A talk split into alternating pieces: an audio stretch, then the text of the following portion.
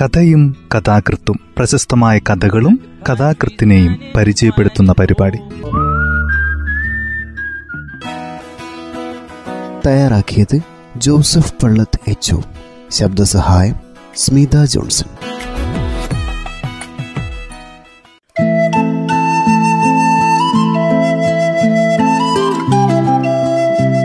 കഥയും കഥാകൃത്തും എന്ന ഈ പരിപാടിയിൽ ഇന്ന് എം സുധാകരന്റെ ഇടവേളയിൽ അല്പനേരം എന്ന ചെറുകഥയാണ് പരിചയപ്പെടുത്തുന്നത്.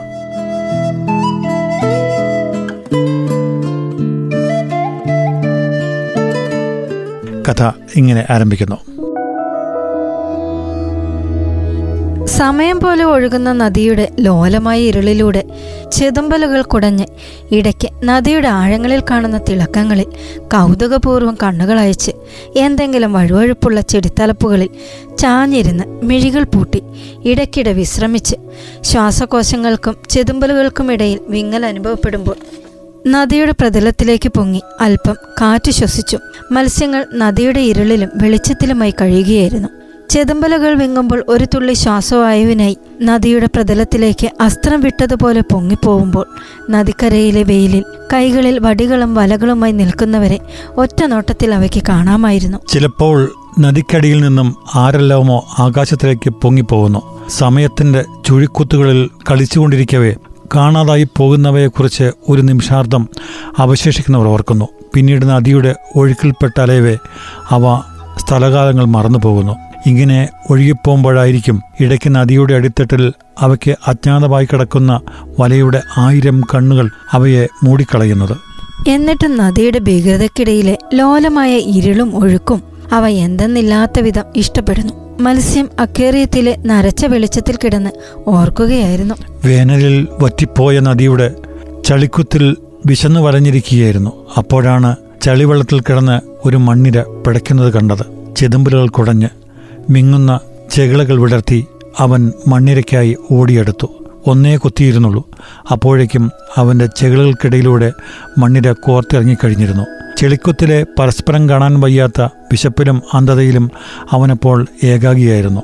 അവൻ ചെകിളുകൾ പതുക്കെ കുടഞ്ഞപ്പോഴേക്കും ചെളിവെള്ളത്തിൽ ചോര കിനിഞ്ഞിറങ്ങി ചെകിളുകൾക്കിടയിൽ കുത്തിപ്പിടിക്കുന്ന വേദന ഒലിച്ചിറങ്ങുമ്പോൾ രക്ഷയ്ക്കായി അവൻ പിടയുകയായിരുന്നു.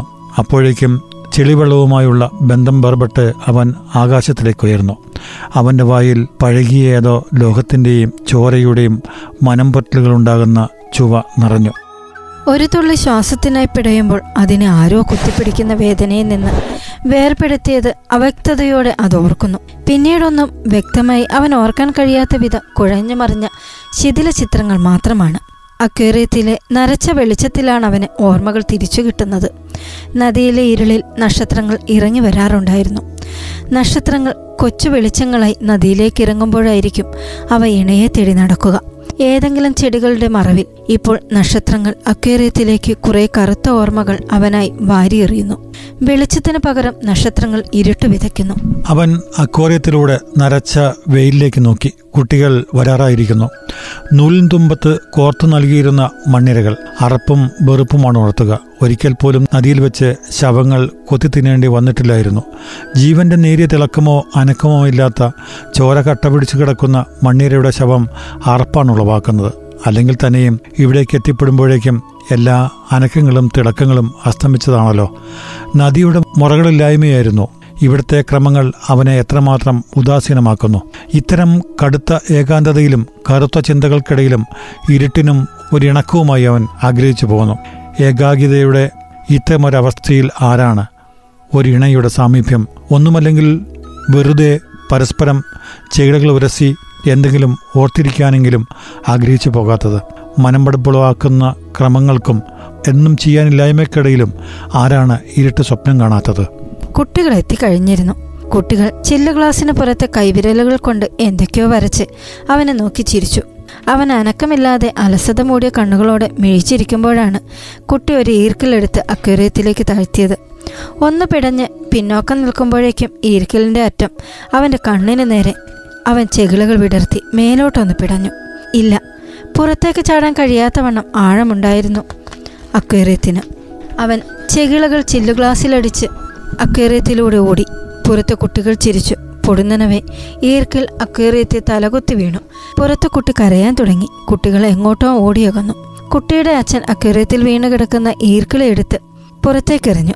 അയാൾ കുറേ നേരം മഞ്ഞുമൂടി കിടക്കുന്ന അവന്റെ മിഴികളിലേക്കും വെളിച്ചം പോലെ നരച്ചുപോയ ചെതുമ്പലുകളിലേക്കും നോക്കി നിന്നു. കുറെ വറ്റിൻ മണികൾ അക്വേറിയത്തിലേക്ക് എറിഞ്ഞു കൊടുത്ത് എങ്ങോട്ടോ പോയി. കുട്ടികളുടെ കരച്ചിൽ അവസാനിച്ചു.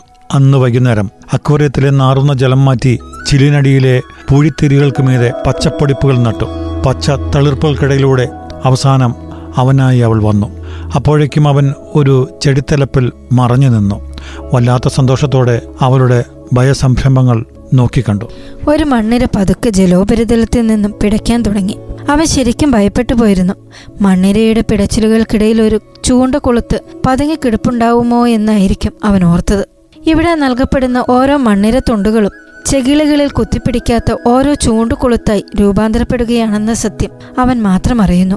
അവൾ പതുക്കെ മണ്ണിരയ്ക്കടുത്തേക്ക് നീങ്ങുന്നതവൻ നോക്കിക്കണ്ടു. അവൾ ചെതുമ്പലുകൾ കുടഞ്ഞ് മണ്ണിരയ്ക്ക് ചുറ്റും നടന്ന് പതുക്കെ പതുക്കെ അതിന് കൊത്തി വിഴുങ്ങാൻ തുടങ്ങി. മണ്ണിരയെ പൂർണമായും തിന്നു കഴിഞ്ഞപ്പോൾ അകത്തെവിടെയോ എന്തൊക്കെയോ വലിയുന്നതായി അവൾക്ക് അനുഭവപ്പെട്ടു. ഇനിയുള്ള ഓരോ ദിവസവും നൽകപ്പെടാനിരിക്കുന്ന ചത്തുമലച്ച മണ്ണിരകൾ ഒക്കെയും തിന്നു കഴിയുമ്പോൾ ഓരോ ചൂണ്ടക്കുളത്തായി മാറുമെന്നവൻ മാത്രം അറിയുന്നു അവൾ ഇലകൾക്കിടയിലൂടെ ഭീതിയോടെ പുളഞ്ഞു.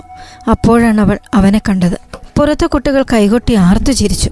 കുട്ടിയുടെ അച്ഛനും അമ്മയും വരാന്തയിലേക്ക് വന്നപ്പോൾ കുട്ടിയുടെ കൂട്ടുകാർ മുറ്റത്തേക്കിറങ്ങി. അച്ഛനും അമ്മയും ഏതോ നിഗൂഢമായ ഓർമ്മകളോടെയും ചിരിയോടെയും അക്വേറിയത്തിലേക്ക് നോക്കി നിന്നു. അവ അകത്തേക്ക് മറഞ്ഞപ്പോൾ അവ പതുക്കെ പതുക്കെ ചെതുമ്പലുകൾ ഉരസിയും ഉമ്മ വെച്ചു വാലടിച്ച് പുളയവെ അക്വേറിയത്തിന് മീതെ നീല വെളിച്ചം ചിതറി വീണു. വരാന്ത ശൂന്യമായിരിക്കുന്നു. വെളിച്ചം അവയ്ക്ക് ഒരു ശാപമായിരുന്നു. ഇപ്പോൾ അല്പം സ്വസ്ഥമായ ചിന്തകളിലേക്ക്.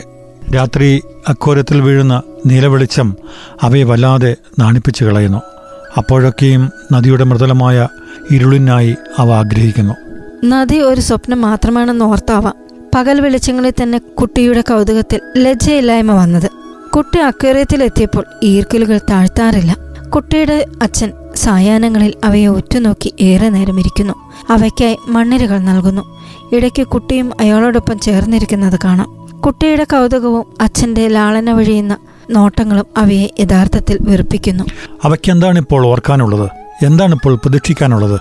അതിഥികളുടെ കൗതുക വസ്തുക്കൾ മാത്രമായി അവ മാറിയിരിക്കുന്നു. ഒരു രാത്രി വരാന്തിയിലെ നീലവെളിച്ചം കെട്ടുപോവുകയും നക്ഷത്രങ്ങൾ അക്വാര്യത്തിലേക്ക് വെളിച്ചവുമായി ഇറങ്ങി വരികയും ചെയ്തു. അന്ന് ഇലപ്പടർപ്പുകളിൽ അവൾ മാലകളായി മുട്ടയിട്ടു. നക്ഷത്ര വെളിച്ചത്തിൽ എല്ലാം മറന്നവൾ അവനായി നൽകിയ മുട്ടകളത്രയും അവൻ നോക്കിക്കണ്ടു. അവൻ അതിലോലമായ തന്റെ അരുമ കുഞ്ഞുങ്ങളാവാൻ പോകുന്ന മുട്ടകളിൽ മുഖമൊഴിഞ്ഞു. അവൾ നാണം കലർന്ന സന്തോഷത്തോടെയും നൊമ്പരത്തോടെയും അവനിൽ നിന്നും മറഞ്ഞ് ചെടികൾക്കിടയിൽ മറഞ്ഞിരുന്ന് എല്ലാം നോക്കിക്കാണുകയായിരുന്നു. അവൻ നക്ഷത്രങ്ങളൊക്കെയും ആർത്തിയോട് കൊത്തി വിഴുങ്ങി. അവന്റെ ഉള്ളിൽ നക്ഷത്രങ്ങൾ വെളിച്ചങ്ങളായി നിറഞ്ഞു. രാവിലെ കുട്ടി കൈകൊട്ടിച്ചിരിച്ച് അകത്തേക്ക് ഓടിപ്പോയി. കുട്ടിയോടൊപ്പം കുട്ടിയുടെ അച്ഛനും അമ്മയും വർദ്ധിച്ച സന്തോഷത്തോടെ വരാന്തയിലേക്ക് വന്ന് അക്വേറിയത്തിലെ മുട്ടകൾ നോക്കിക്കണ്ടു. അവൾ ഏതോ സുഖതമായോ ഓർമ്മയിൽ മുഴുകി എല്ലാം ഒളിഞ്ഞു നോക്കുകയായിരുന്നു. രാത്രി കുഞ്ഞുങ്ങൾ മുട്ട വിരിഞ്ഞ് പുറത്തു വന്ന് വളരുമ്പോഴേക്കും അക്വേറിയത്തിൽ തിരിയാനും മറയാനും ഒരിടം പോലും ഉണ്ടാകിയില്ലെന്നും അക്വേറിയം വിട്ട് ഇനി എങ്ങോട്ടും പോവാൻ കഴിയില്ലെന്നും ദുഃഖത്തോടെ അവയെ ഓർത്തു. അവരുടെ ദുഃഖങ്ങളിൽ കറുപ്പേറവെ തോടുകൾ പൊട്ടിച്ച് കുഞ്ഞുങ്ങൾ സൂര്യവെളിച്ചത്തിലേക്ക് മിഴികൾ നീട്ടി. പുറത്ത് കുട്ടിയുടെയും സുഹൃത്തുക്കളുടെയും ശബ്ദങ്ങൾ നിറഞ്ഞു. കുഞ്ഞുങ്ങൾ അക്കേറിയത്തിലെ ചെടി പടർപ്പുകൾക്കിടയിൽ പരസ്പരം കൊത്തിയും ഉമ്മ വെച്ചും പുളച്ചു നടക്കുകയായിരുന്നു. പൊടുന്നനവയാണ്. എങ്ങനെയെന്നറിയാതെ ഒരു കുഞ്ഞ് അക്വേറിയത്തിന് പുറത്തേക്ക് തെറിച്ചു പോയത്.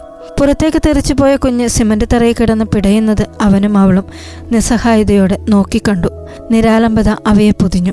അവ ഉറക്കെ നിലവിളിക്കുകയായിരുന്നു. അവയുടെ നിലവിളി വെള്ളത്തിലലിഞ്ഞു കുട്ടി പതുക്കെ അതിനെ എടുത്ത് അക്വേറിയത്തിലെ വെള്ളത്തിനു മീതെ വെച്ചു. അവനും അവളും കുഞ്ഞിനടുത്തേക്ക് ഓടി വന്നു. അതിന്റെ ചതവുകളിൽ ഉമ്മ വെച്ചുകൊണ്ടിരുന്നു. അവ പിന്നീട് നിശബ്ദമായി. വൈകുന്നേരം കുട്ടി അച്ഛനോട് എന്തോ ഗൗരവത്തെ സംസാരിച്ചുകൊണ്ടിരിക്കുന്നത് അവ കണ്ടു. അവ നദിയുടെ ലോലമായ ഇരുളിനെക്കുറിച്ച് ഓർക്കുകയായിരുന്നു. കുഞ്ഞുങ്ങൾക്കത് സ്വപ്നം പോലും അല്ലല്ലോ കുട്ടിയുടെ അച്ഛൻ ഏറെ നേരം അക്വറിയത്തിന് പുറത്ത് നിശ്ചലനായി നിന്നു. ഒരു തീരുമാനത്തിൽ എത്തിയിട്ടെന്ന പോലെ അയാൾ വലതുകൈ അക്വറിയത്തിലെ വെള്ളത്തിലേക്ക് താഴ്ത്തി. അയാളുടെ വിരലുകൾ അവന് പിന്നാലെ അവൻ ചെടികൾക്കിടയിലൂടെ നെട്ടോട്ടം മൂടി. അവസാനം അവന്റെ ചെതുമ്പലുകൾ അയാളുടെ വിരലുകൾക്കിടയിൽപ്പെട്ടു. ചെതുമ്പലുകളുടെ അസ്ഥികൾ ഒടിഞ്ഞു. അവന്റെ ചോര അഘോരത്തിൽ കലങ്ങി. അവൻ അയാളുടെ വിരലുകൾക്കൊപ്പം പുറത്തേക്കെടുക്കപ്പെടുമ്പോൾ അസ്ഥികൾ മുഴുക്കെയും കുത്തിപ്പിടിക്കുന്ന വേദനയിൽ അവൻ അവളെ തിരിഞ്ഞു നോക്കി.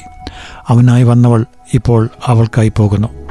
അവൾ ഇനി പിറക്കാനിടയില്ലാത്ത അവസാനത്തെ കുഞ്ഞുങ്ങൾക്കിടയിൽ നിന്നും അവന്റെ ചോര കലങ്ങിയ ജലത്തിൽ നിശ്ചേഷ്ടമായി കിടന്ന് നിരാലംബതയോടെ എല്ലാം നോക്കിക്കാണുകയായിരുന്നു. അവൾക്കും കുഞ്ഞുങ്ങൾക്കുമായി അയാളുടെ കൈകളിൽ അസ്ഥികൾ ഒടിഞ്ഞ് വഴുവഴുപ്പ് നഷ്ടപ്പെട്ട് നരച്ച ചിതമ്പലുകളോടെ ഐസ് മൂടിയ കണ്ണുകളോടെ കുട്ടിയുടെ വർദ്ധിച്ച കൗതുകത്തിലും അമ്പരപ്പിലും അവൻ ഒതുങ്ങിക്കിടന്നു. അക്വേറിയത്തിലെ അവന്റെ ചോര കലങ്ങിയ വെള്ളത്തിൽ നക്ഷത്രങ്ങൾ കൊഴിഞ്ഞു വീണു.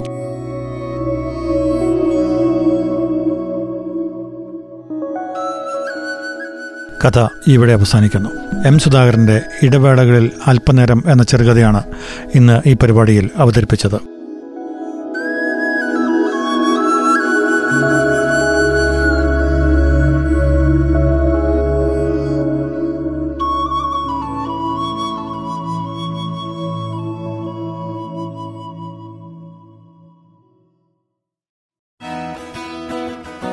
തയ്യാറാക്കിയത് ജോസഫ് പള്ളത്ത് എച്ച് ശബ്ദസഹായം സ്മിത ജോൺസൺ.